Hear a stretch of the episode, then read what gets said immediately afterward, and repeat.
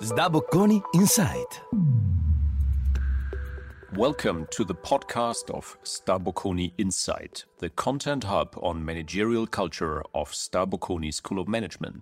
I'm Hannes Wagner, Associate Professor of Finance. I do research on corporate social responsibility, on ESG investing and investor activism. And in this podcast, I want to talk about how we can get firms to listen to environmental concerns. Let's assume that you care about the environment. It's not so far fetched because many of us do, especially if we are based in Europe, because we care. The large institutional investors that manage our money care. Why? Well, they do manage our money and they tend to listen to what we want.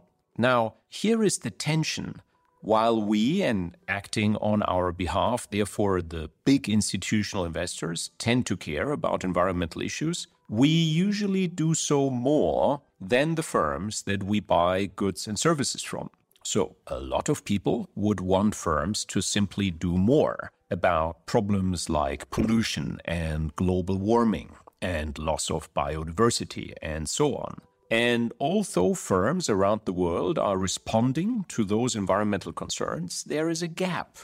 There is actually a large gap between our attitudes towards addressing environmental concerns and the attitudes of those people that every day run the firms in our global economy.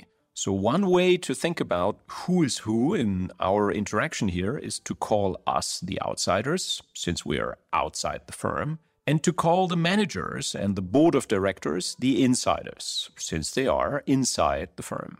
So, with a firm, we can say that outsiders typically want insiders to care more about the environment than the insiders would want to do themselves. Now, in our research, we have analyzed thousands of firms worldwide for over a decade, and we have looked at their environmental performance. By environmental performance, we mean how good the company is doing with respect to how much pollution it is causing, how many resources it is using, and how much innovation is going on in reducing the environmental impacts that the firm has. And this way of looking at firms and at their environmental performance, as I would call it, is actually nowadays very common among investors. Investors and we, so the outsiders, we have nowadays large amounts of data at our disposal that tell us, for most publicly traded firms in the world at least, with great precision,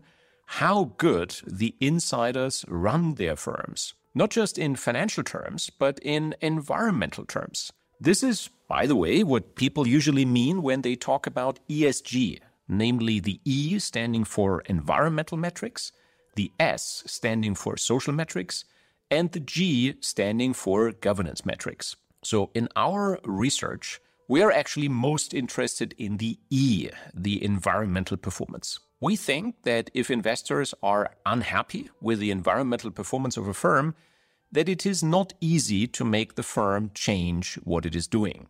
Why exactly? You're wondering, is it not easy to make the firms change their ways? Well, because ultimately the decisions whether to become a cleaner firm or a greener firm are taken by real people. And the people taking decisions may be reluctant to make changes. So we could say they are possibly stuck in the past. And as a result, their attitudes towards environmental performance may be different from what we would like it to be. So, how do you change people's mind?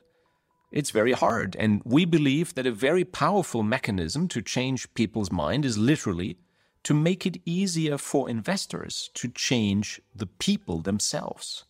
Meaning, investors need mechanisms that are powerful enough to renew the board of directors of a firm. Now, we have analyzed different corporate governance mechanisms that renew the board, and we have done so using data for 41 countries. And the really striking result is that if you want to improve the environmental performance of a company, one of the most powerful things you can do is to appoint a female director to the board. To be clear, this does not work quite so strongly when boards are already diverse by gender. But even today, there are surprisingly many firms whose board is not in any way or mostly not diverse. And we find that this is precisely where you can achieve the biggest changes, where you have boards that are entirely male or mostly male, and you appoint a female director and then maybe another one and another one, you find that subsequently the whole firm starts to change. Now, this is potentially surprising, but it's really important because the economic impact of board renewal on sustainability can be really substantial. Our results show that three years after adding a female director, environmental performance levels are almost 20% greater relative to the year before board renewal. What is also very important, apart from the size, which is dramatic, is that these results obtain while we allow traditional governance mechanisms such as board independence or the CEO and the chairman role being split to affect firm environmental performance in parallel. And we also, I should say, look at other governance mechanisms beside female board representation.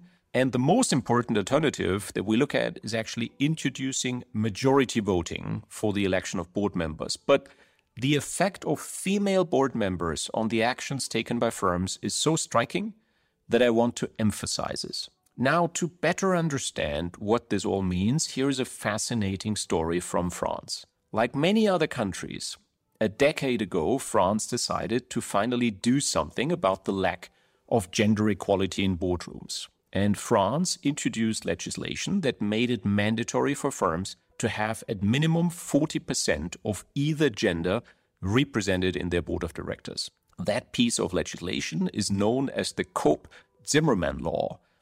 And at the time, the law was hotly debated and it caused a pretty spectacular rebalancing of boardrooms in France. In 2009, only 10% of directors were women in publicly traded French firms.